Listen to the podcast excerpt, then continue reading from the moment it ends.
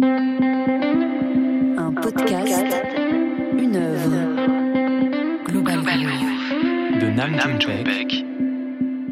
Nam June Paik, bonjour. Je suis ravie de, de, vous rencontrer. Merci de répondre à mes questions. Ah bah, merci beaucoup. Bonjour. Euh, Avez-vous l'impression de vous exprimer à travers l'art vidéo ou est-ce que vous traitez cet art comme un jouet? Bah, Tout est jouet. La vidéo est un jouet, la peinture est un jouet. Moi aussi, je suis un jouet. Je crois que j'étais beaucoup plus engagé politiquement lorsque j'étais adolescent. Le jour où j'ai opté pour l'art, j'ai fait un grand compromis. Depuis, tout ce que je fais est du jeu. Je suis le bébé TV. Vous ne croyez pas à l'art comme moyen d'expression de soi?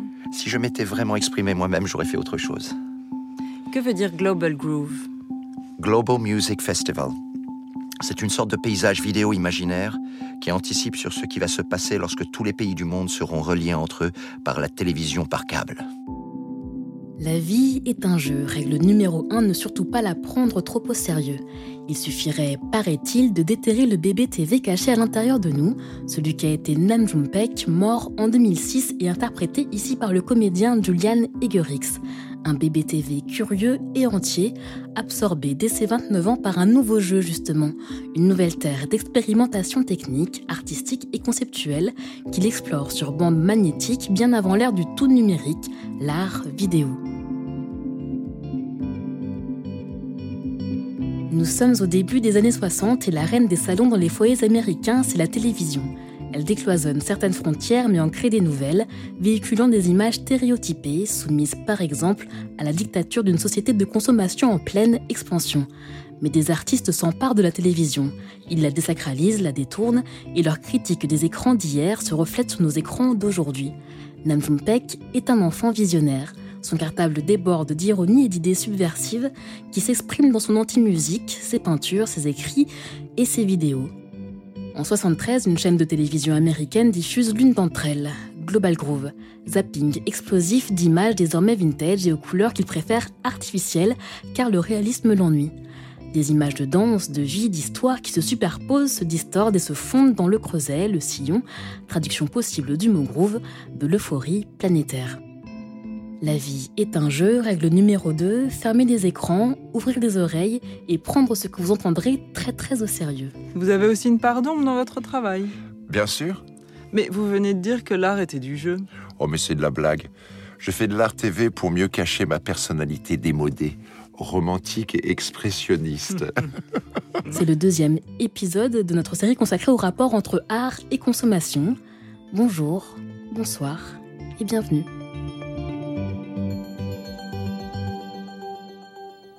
This is a glimpse of a video landscape of tomorrow, when you will be able to switch to any TV station on the earth. And TV guides will be as fat as the Manhattan telephone book.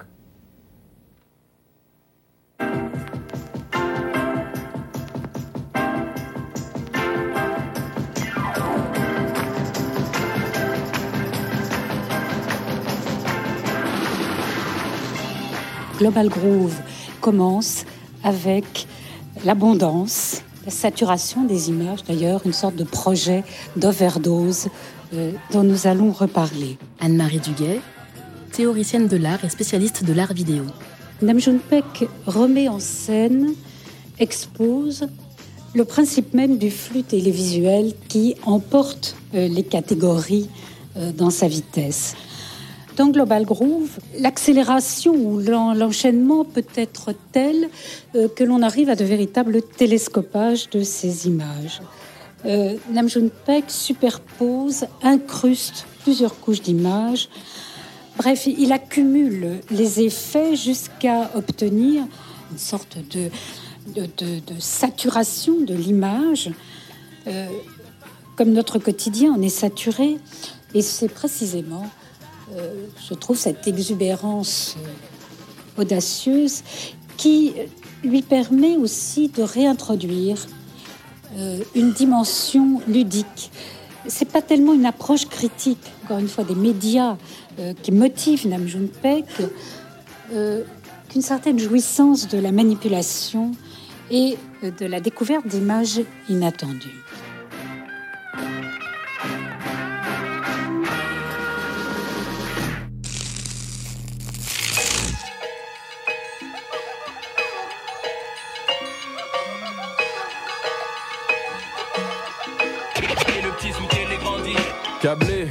L'image, le son sont mes spectres. Les programmes, je bec, les directs, je m'injecte. Je suis un enfant de la télé, fonce des rediffusés.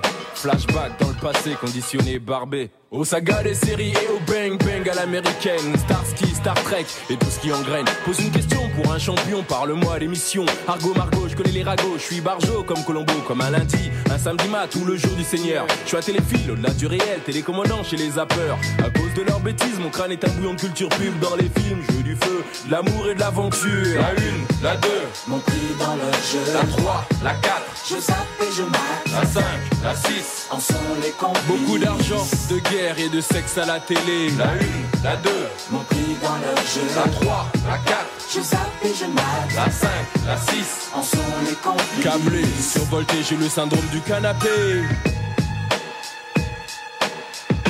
Vas-y, étudie le terrain.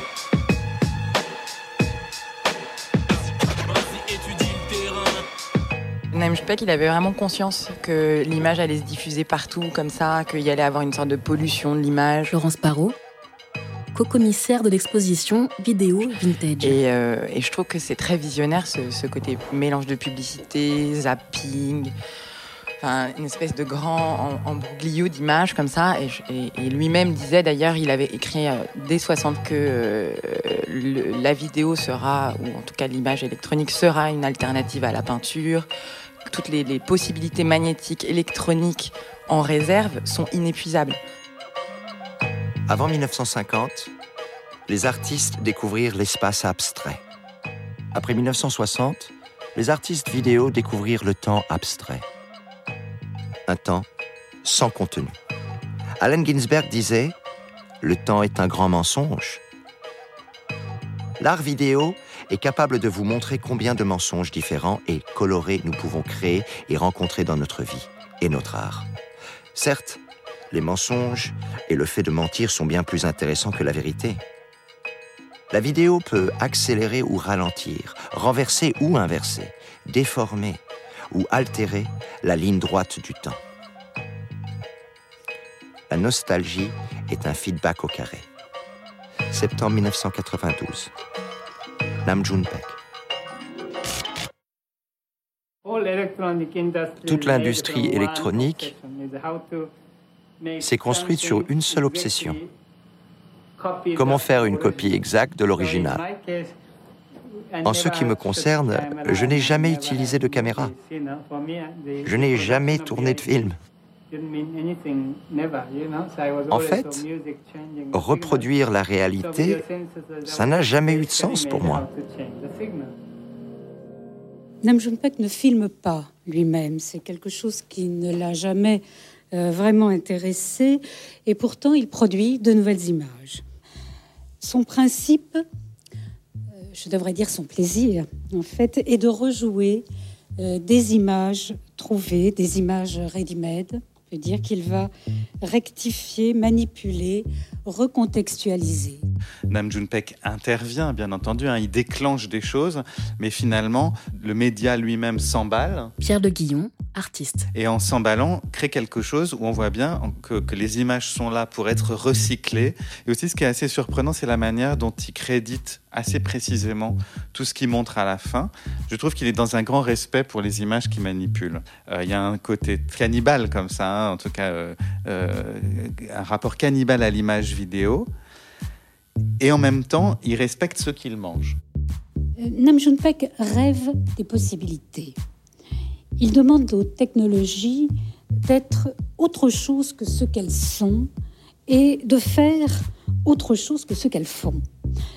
Quand il dit qu'il rend la technologie euh, ridicule, euh, il défait, on peut dire, la belle unité bien emballée de cette technologie là, qui nous est livrée, prête à consommer.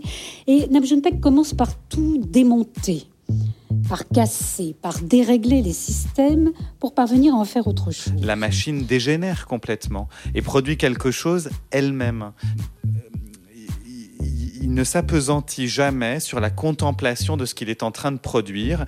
Il va pousser le médium jusqu'à l'autodestruction. Et bien entendu, ça c'est un geste euh, anarchiste. Euh, Nam June Paik détruit la technique L'œuvre de Nam June-paik serait donc aussi une attaque anarchiste et radicale contre la télévision, la technologie et ce qu'elle symbolise, la civilisation occidentale impérialiste. L'offensive n'est pas que conceptuelle. Nam June-paik fait exploser des violons, détruit méthodiquement des pianos. Il attaque littéralement des symboles de la culture européenne classique dans ce qu'elle a de traditionnel, d'établi, d'écrasant et d'élitiste.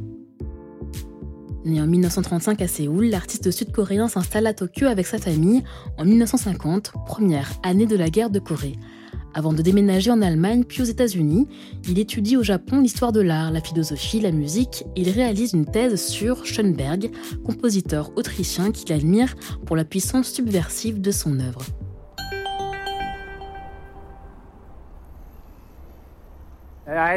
J'avais deux maîtres, Karl Marx et Arnold Schoenberg. Les deux sont radicaux. À cette époque, être marxiste, c'était terrifiant. On pouvait se faire tabasser pour ça.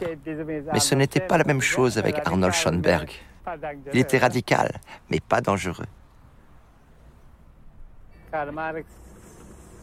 Karl Marx m'a aidé à couper les ponts avec ma famille.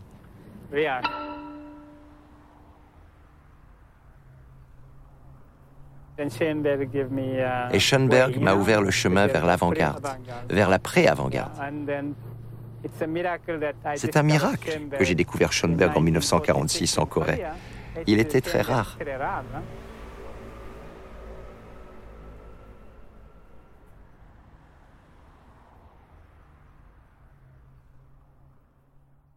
Dans deux semaines, j'aurai 45 ans. Il est temps de procéder à une archéologie de l'avant-garde. Durant les années 40, je vivais en Corée, où la seule information disponible se trouvait dans des livres japonais, imprimés avant la Deuxième Guerre mondiale. J'eus donc beaucoup de chance d'entendre parler de Schoenberg vers 1947. Il m'intéressa immédiatement, parce qu'on parlait de lui comme d'un démon ou de l'avant-garde la plus radicale. Cependant, ni disque ni partition de Schoenberg n'étaient disponibles en Corée à cette époque, à l'exception d'une édition pirate de son opus 33A. Aujourd'hui, je me demande pourquoi j'étais si intéressé par Schoenberg. Uniquement parce qu'il était présenté comme l'avant-garde la plus radicale. Je me demande alors pourquoi je m'intéressais à cette radicalité. À cause de mon ADN mongol. Mongol à l'ère préhistorique. Des chasseurs ouralo-altaïques ont parcouru le monde à cheval, de la Sibérie au Pérou, à la Corée, au Népal, à la Laponie. Ils ne se caractérisaient pas par leur attachement à un centre, comme dans la société chinoise agrarienne. Il voyait loin. Et lorsqu'il voyait un nouvel horizon au loin, il devait partir pour voir plus loin. Télévision signifie en grec voir loin. Voir loin. Fernsehen. Télévision.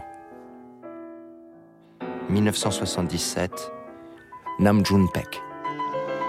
Euh, Ce sont des, des conventions, des conventions de tous ordres que Nam June Paik rejette.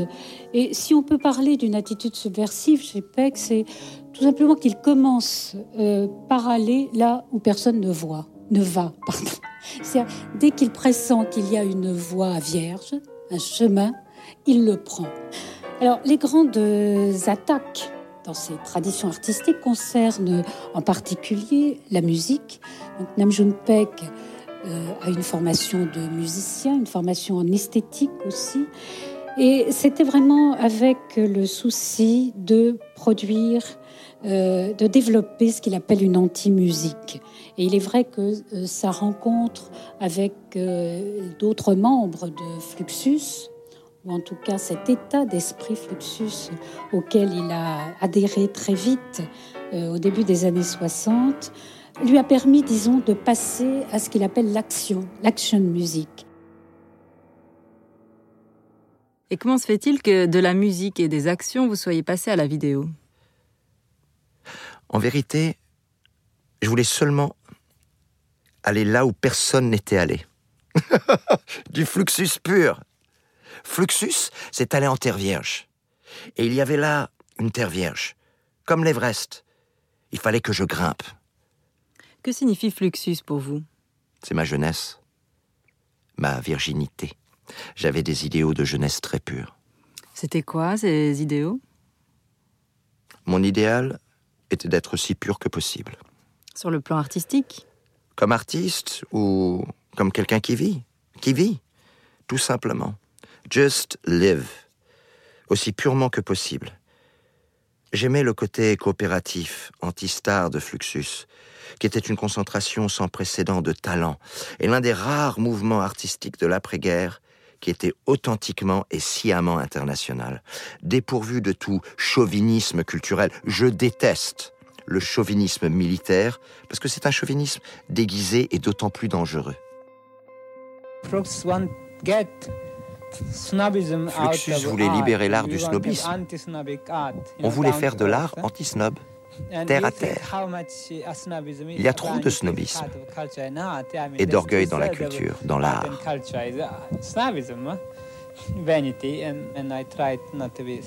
Moi, j'essayais de ne pas être snob. Je m'habillais aussi mal que possible. Et c'était une de mes armes contre le snobisme. Une arme ironique contre l'élitisme, particulièrement lorsqu'il est culturel. Dans les années 60, le monde de l'art est traversé par des idéaux qui s'élèvent contre l'ordre établi. Notamment à travers des formes d'art non marchandes, beaucoup d'artistes questionnent l'objet d'art traditionnel, devenu objet de consommation. L'art vidéo s'invite dans la bataille. Avant de s'intégrer au paysage institutionnel artistique, il est instrument de révolte contre le monopole des outils de création et de diffusion artistique par l'institution et ses musées. Notre art vidéo a quelque chose en commun avec les gens du néolithique. La vidéo est un bien commun communautaire aisé à partager, difficile à monopoliser. Elle a la vie dure dans le monde de l'art, dont l'entier système repose sur l'exclusivité de la pièce unique. L'objet cash and carry, à payer et à emporter, purement ostentatoire et concurrentiel. Pour avoir du succès sur le marché, un produit doit présenter deux caractéristiques. Un, il doit être parfait ou presque, nouveau ou presque, et décoratif. 2. Il doit flatter la vanité des acheteurs. Voilà. Je possède quelque chose que vous n'avez pas ou que vous ne pourrez pas avoir. Je suis donc supérieur à vous. Notre monde de l'art est la transposition du règne animal, où un seul coq a la chance de couvrir une poule et même 100. Tandis que 99 autres coqs restent sur leur faim. Dans le monde de l'art et de la boxe, poids lourd, seuls les 5 meilleurs peuvent payer leur loyer. Les 99 999 autres artistes boxeurs crèvent de faim. L'argent en soi n'offre aucun intérêt. L'art en soi n'offre aucun intérêt. Mais la combinaison des deux produit une étrange alchimie qui fascine tant de jeunes et les détruit à 30 ans.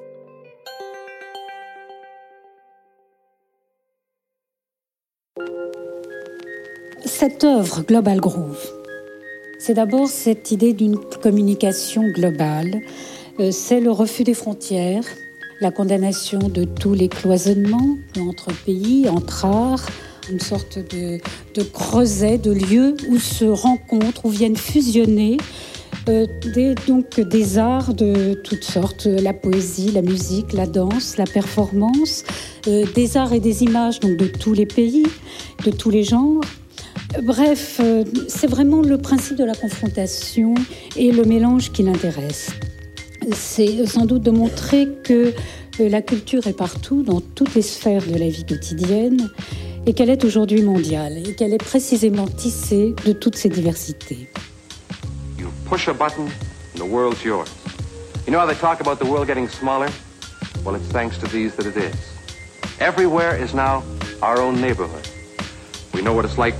Go on safari in Kenya, to order a cognac in a Paris cafe.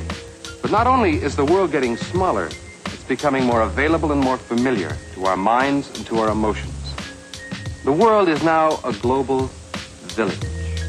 Même au fin fond de mon petit pays, je regardais ma lucarne. Les convulsions du monde nous parvenaient comme un lointain vacarme. Souvent la télé se partageait avec l'ensemble du voisinage. La mondovision canapé transforme le globe en un village. Effraction d'imaginaire, partageons tous la même doxa. Roger Mila en Coupe du Monde et le monde danse le makossa. La guerre du golf de Mr. Bush avant fiston, y avait papa et je matais le pillage des pipelines en bouffant mes papas. Nous étions tous ces mêmes gamins rêvant d'entrer dans la Dream Team. Malgré l'arceau dans mon jardin, j'ai jamais vu Patrick et Wing. Je me suis accroché à des rêves souvent très loin de mon quotidien. Je connaissais bien moi ma culture que le western hollywoodien. On pensait tenir aucun rôle dans le programme de leur feuilleton, mais un jour en Gaule à la boule, il y a eu le discours de tonton. Démocratie, multipartisme, fallait ranger les pistolets comme rien n'est simple, la guerre a éclaté. J'ai éteint ma télé, c'est cool, c'est cool.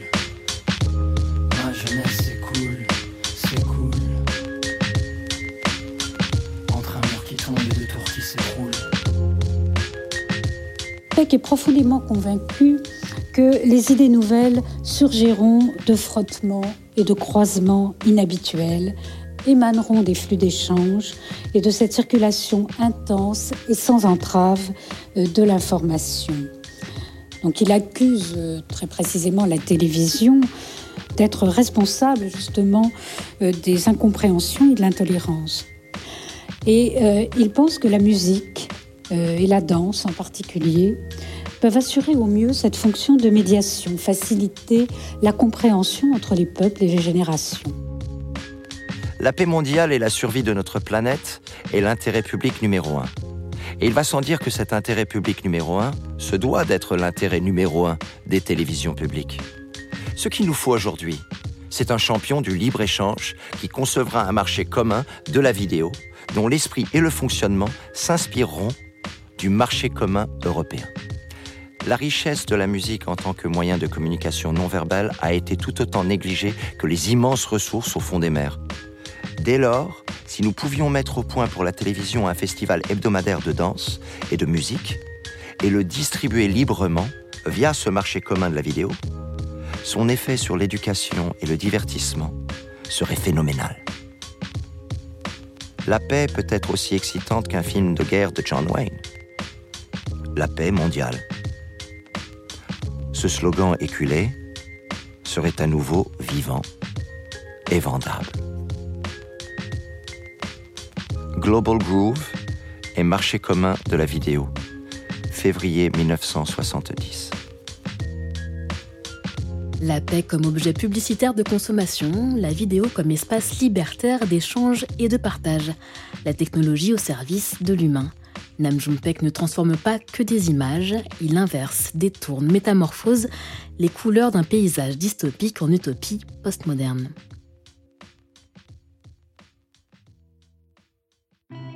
C'est la fin de notre épisode consacré à Nam June-paik et sa vidéo Global Groove que vous pouvez visionner dans l'espace Nouveau Média du musée d'art moderne au quatrième étage. Écriture et réalisation, Lydie M. Direction éditoriale et production, Morgan Elbaz, Victor Guégan, Benjamin Simon et Patrice Chazot. Mixage, Yvan Gariel. Habillage musical, Nawel Ben Kraïm et Nassim Kouti. Lecture, Célia Chrétien et Julian Egerix. Archives extraites de l'Arche de Nanjumpek et Pleitogen Nam, réalisées par Jean-Paul Fargier. Archives des conférences Un dimanche une œuvre du Centre Pompidou. Invité, Anne-Marie Duguet. Extraits musicaux, introduction de Global Groove, Je zappe et je de Passy, TV de Gaël Faye. Merci à chacun et chacune d'entre vous pour votre écoute et à bientôt.